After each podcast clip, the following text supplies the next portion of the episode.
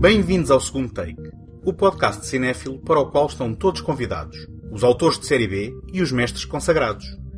O meu nome é António Araújo e neste episódio visitamos subúrbios de insidiosa normalidade num dos fenómenos do ano passado, Foge, a estreia na realização de Jordan Peele, bem como numa das suas maiores inspirações, Mulheres Perfeitas, realizado por Brian Forbes em 1975.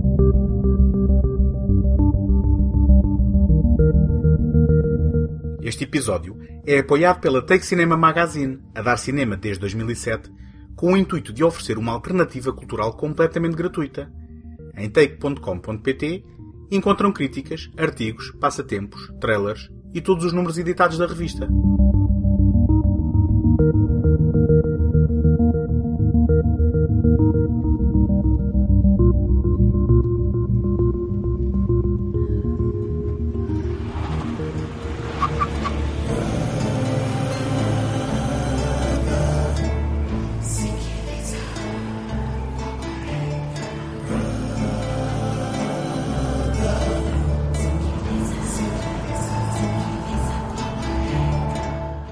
Foge estreou nos cinemas portugueses em maio do ano passado, poucos meses depois de ter sido exibido no Festival de Cinema de Sundance, já trazia uma aura de filme sensação.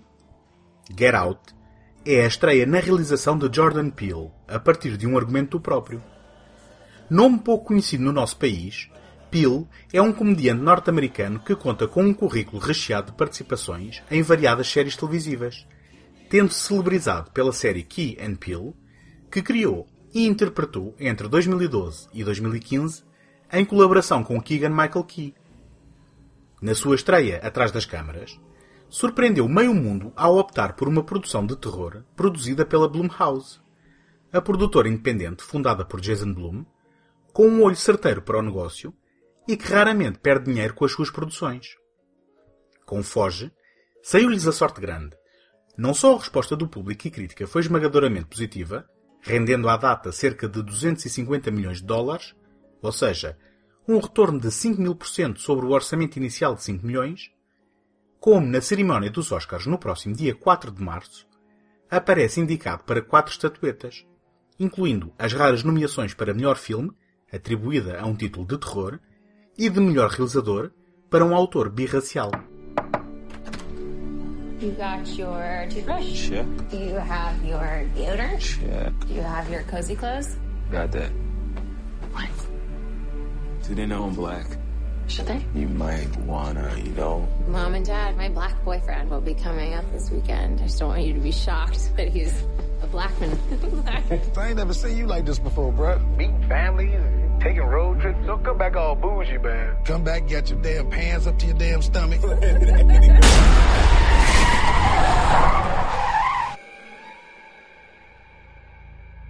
So you guys coming up from the city? yeah, we're just heading up for the weekend. Can I see your license, please? He wasn't driving. I didn't ask who was driving. I asked to see his ID. Call me Dean and you hug me, my man. So how long has this been going on? This this thing. we hired Georgina and Walter to help care for my parents. When they died, I couldn't bear to let them go.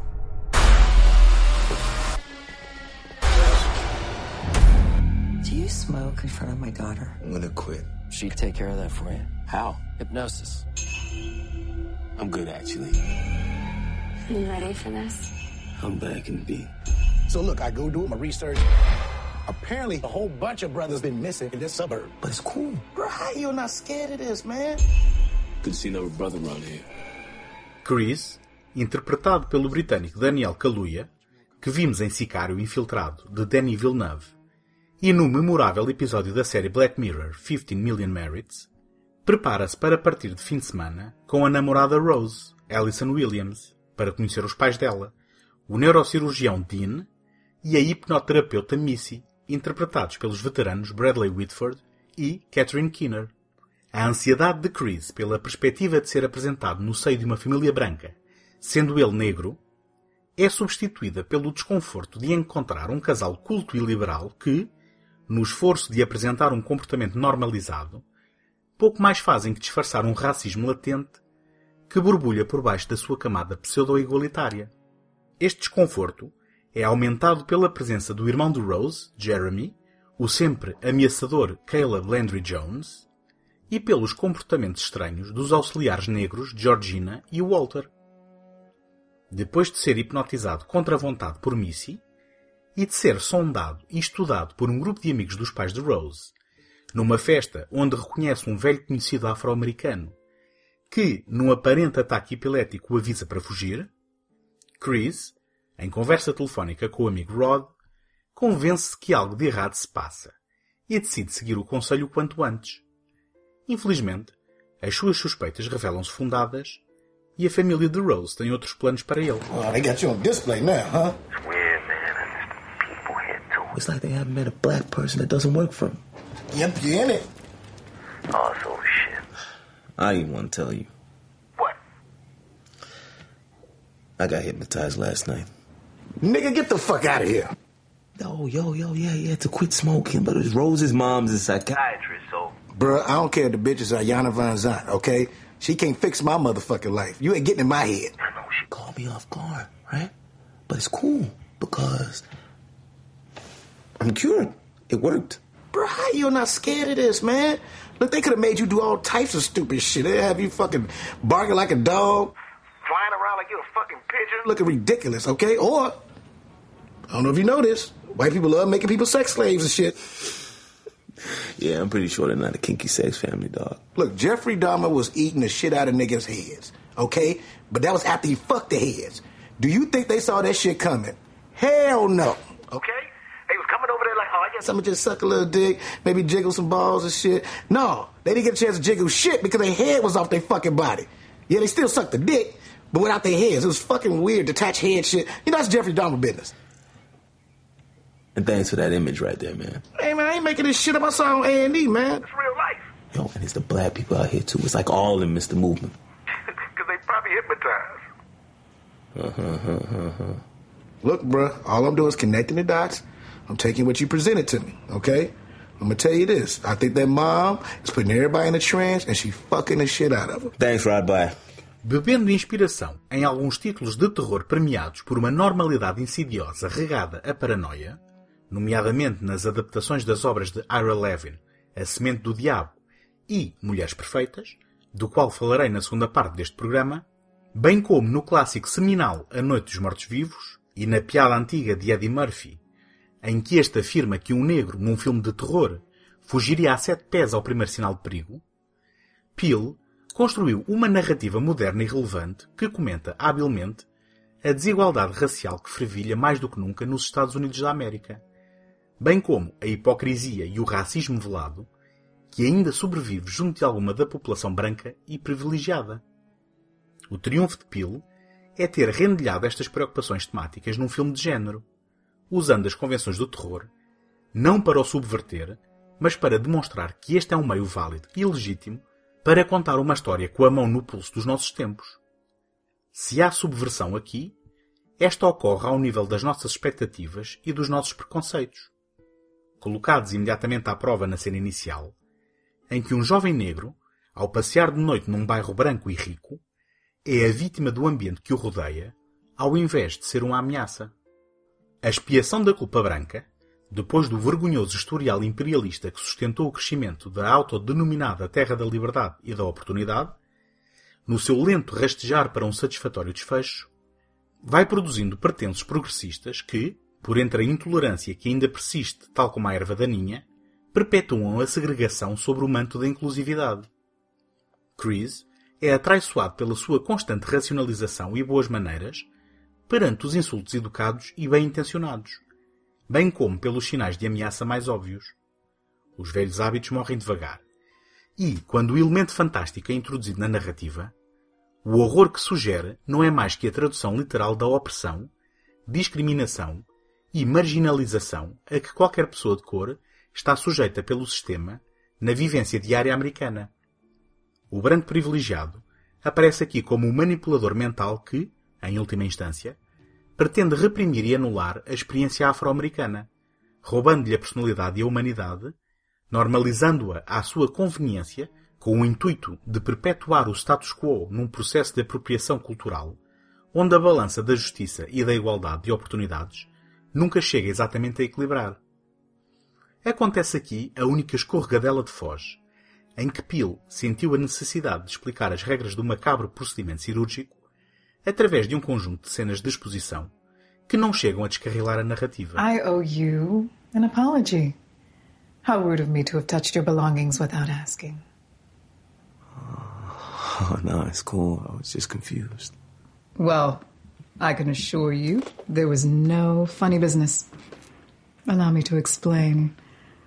I lifted your cellular phone to wipe down the dresser, and it accidentally came undone. Yeah, I. I Rather told- than meddle with it further, I left it that way. How foolish of me. It's fine. I wasn't trying to snitch. Snitch. Rat you out. Tattletale. Yeah. Oh, don't you worry about that. I can assure you, I don't answer to anyone. Right. All I know is sometimes uh, if there's too many white people, I get nervous, you know?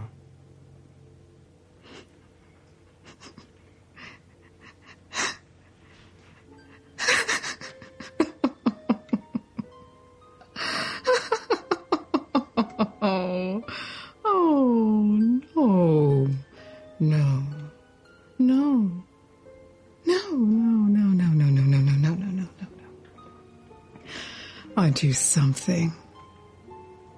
That's not my experience. Not at all. The Armitages are so good to us. They treat us like family. Na reta final, a referência que também ocorre é a das várias adaptações ao grande ecrã de Invasion of the Body Snatchers, o romance de Jack Finney, mas onde naquele a apropriação tinha origem extraterrestre, aqui parte de uma fraqueza humana, com o elemento extra-horrífico que a posse não implica a anulação da consciência possuída, mas sim a repressão e a prisão dessa consciência dentro do próprio corpo. Nada inocente também é a cena do atropelamento do veado, que leva a uma interação com um polícia no primeiro ato da narrativa, onde a diferença de comportamento perante Chris ou Rose é assustadoramente verosímil, não poupando a eterna tensão entre a polícia e a comunidade negra, que tanto historial de violência continua a produzir. No final, por momentos, as luzes giratórias que aparecem a Chris não representam o alívio habitual noutros filmes. Afinal, o jovem negro é apanhado em flagrante delito, com as mãos à volta do pescoço de uma rapariga branca, que levou um tiro na barriga e que há apenas uns momentos desfrutava um copo do mais alvo leite na segurança da sua mansão. O que permitiu o final feliz, por sugestão da produtora, no sentido de viabilizar um produto um pouco mais comercial, foi a revelação que o carro que parece ser da polícia é, na verdade, conduzido pelo amigo de Chris, Rod. Independentemente do que aconteça na cerimónia dos Oscars, e se vencer os prémios de melhor filme e melhor realizador, sem dúvida que estaremos perante uma noite histórica, Foge é uma fotografia da realidade racial do princípio do século XXI, uma referência incontornável do ano cinematográfico de 2017 e um triunfo desavergonhado de um género tão maltratado e tantas vezes ignorado pela elite da sétima arte, o género do terror.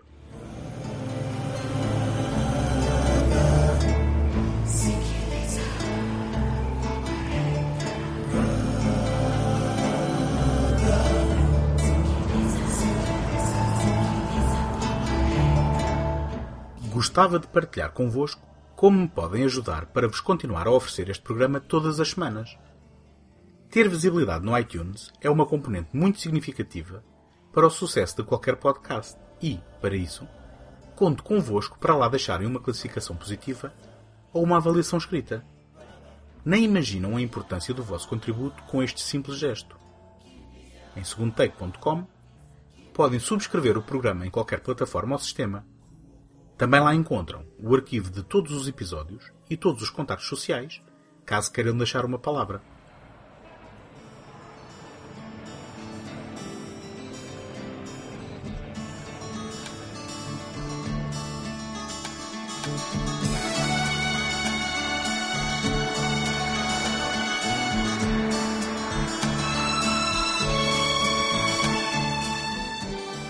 Mulheres Perfeitas é um dos filmes favoritos de Jordan Peele, segundo o próprio, e um dos precursores de Foge, tanto em termos de inspiração temática, como na definição do padrão estrutural e de tom. The Stepford Wives, no original, foi realizada em 1975 por Brian Forbes, a partir de uma adaptação pelo conceituado argumentista William Goldman, de um romance original de Ira Levin com o mesmo nome. Escrito em 1972, dá seguimento ao tema da inquietante suspeição em cenário idílico do sonho americano de Rosemary's Baby, o seu segundo romance, que foi um sucesso de vendas em 67 e se tornou no seminal filme realizado no ano seguinte por Roman Polanski, A Semente do Diabo, interpretado por Mia Farrow e John Cassavetes.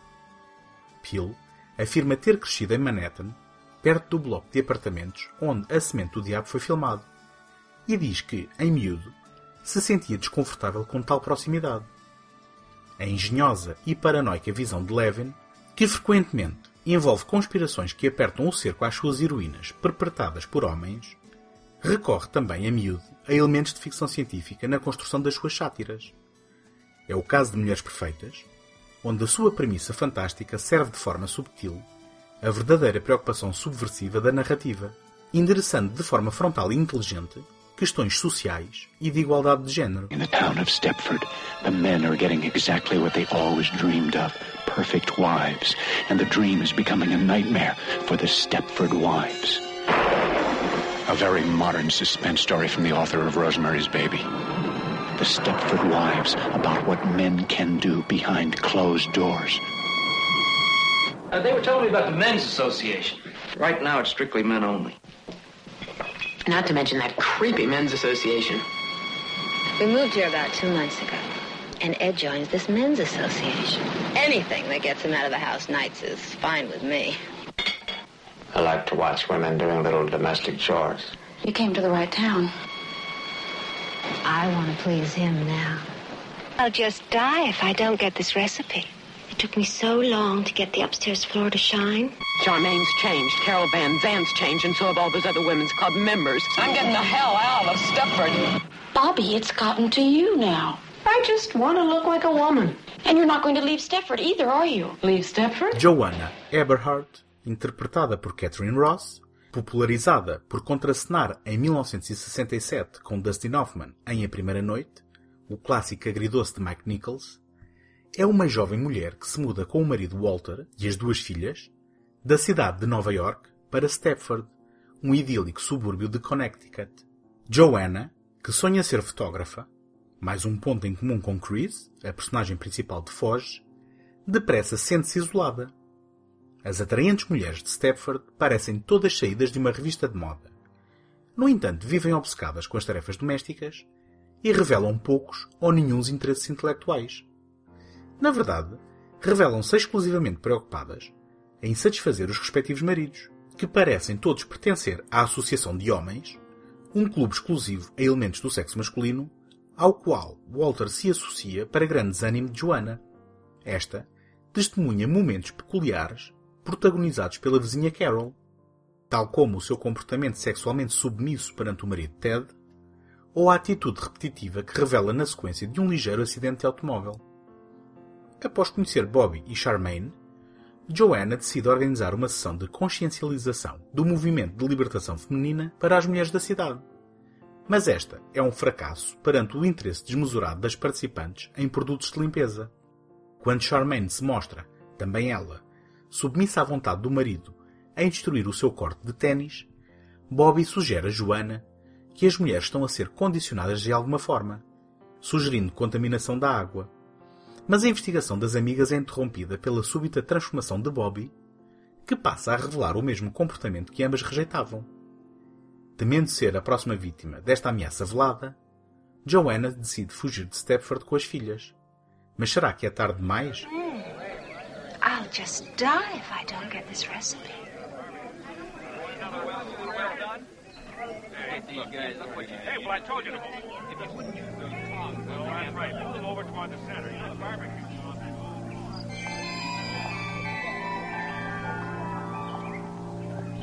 I'll just die if I don't get this recipe.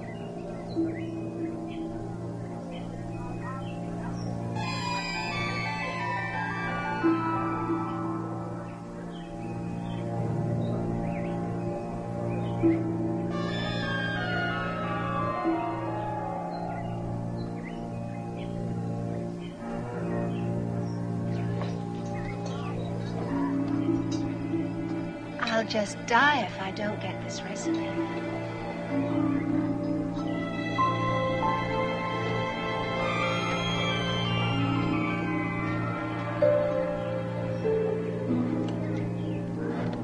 Walter, take over, will you?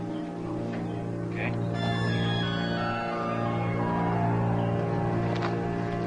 How many of these have you had? Don't you know you can't handle this stuff? You remember what this stuff does to you? I'll just die if I don't get this recipe. Why the hell do you do this in public? Come on, we'll, we'll just go and get a little coffee. Mulheres Perfeitas é um exercício de contenção e paciência na sua construção narrativa. À partida, podia confundir-se com um ligeiro drama familiar ou mesmo uma comédia tradicional. Tal percepção é uma opção voluntária. Brian Forbes afirmou pretender construir um thriller à luz do dia. E é reforçada pela música despretensiosa de Michael Small. Mas algo de errado se passa neste enclave de mansões de ricos casais brancos, com a relva impecavelmente cortada e vizinhos ansiosos por agradar por entre sorrisos nervosos. A sátira é subtil e insidiosa, mantendo uma postura ambígua que não revela a sua mão cedo demais. Na superfície, as suspeitas de Joanna são paranoicas, irracionais e até frívolas, apontando o notório desequilíbrio no nível de atração dos elementos dos casais, onde as mulheres são deslumbrantes e os homens são, enfim, homens normais. Tal como em Foge, endereçando outro tipo de diferença, também aqui a fuga aos padrões normalizados do que deve ser um casal estão no centro da narrativa. Mas afinal, qual o problema de as esposas se dedicarem a manter a casa arrumada enquanto o marido trabalhador ganha o sustento no seu emprego, satisfazendo-o em todas as suas necessidades assim que este o solicite? Este é o pensamento arcaico e misógino instituído que se pretende aqui expor. Entretanto, a conspiração é verdadeira, e o segredo que os homens de Stepford guardam entre si é que as suas mulheres foram substituídas por réplicas perfeitas, desenhadas para os servir inquestionavelmente. Autómatos que imitam todas as suas características físicas, mas que são totalmente obedientes, submissas e devotadas. Na verdade, representam o ideal da publicidade de uma forma genérica. A mulher, não como um ser individual de pleno direito, com personalidade, sonhos e vontades próprias, mas como um objeto de desejo à mão de semear, que não só está permanentemente disponível sexualmente, como goza explicitamente de prazer, reforçando o orgulhoso ego masculino. Não é por acaso que a sua imagem e os seus comportamentos emulam as versões estilizadas e idealizadas que se podem encontrar em qualquer reclame ou anúncio televisivo. Why, look at you, for heaven's sakes. Bobby, Bobby, listen. You need a fresh, perked cup of coffee. I don't want any coffee. I just want my children. Well, they're not here. Dave's working late, so I shooed my boys off with friends so I could give myself a chance to do some real cleaning. Whoever told you Kim and Amy were here? No one, no one. But the night they changed you, I kept your kids. It just seemed logical to me.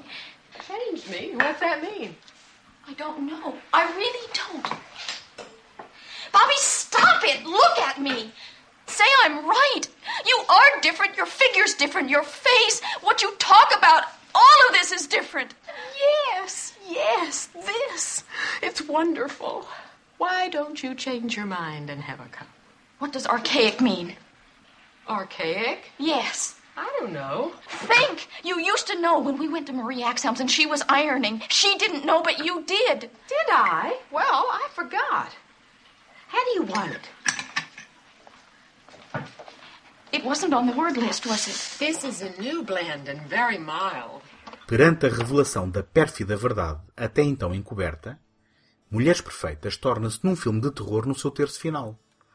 Não apenas pelo caráter horrífico dos acontecimentos, mas também pelas opções estilísticas e artísticas tomadas pelo seu realizador. A solarenga narrativa dá então lugar a um desfecho noturno e chuvoso, onde Joanna vem a encontrar-se frente a frente com a sua dupla, em tudo semelhante a si própria, à exceção de um busto maior do que o seu, provavelmente segundo requisitos específicos do marido, e os olhos inacabados, que revelam a sua desumana natureza autómata, enquanto esta se aproxima daquela para, de corda em punho, asfixiar e eliminar a mulher que irá substituir.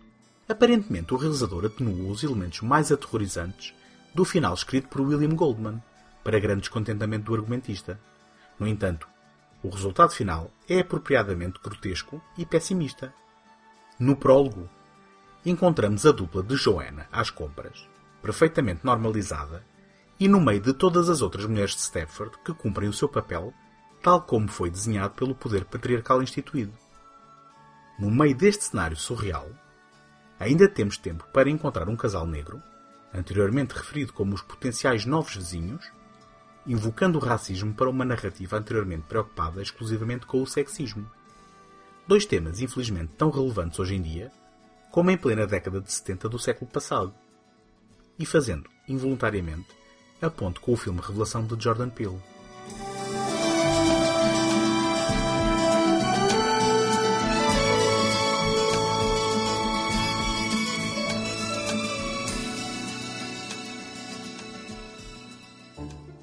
Encontramos na próxima semana. Até lá, boas fitas!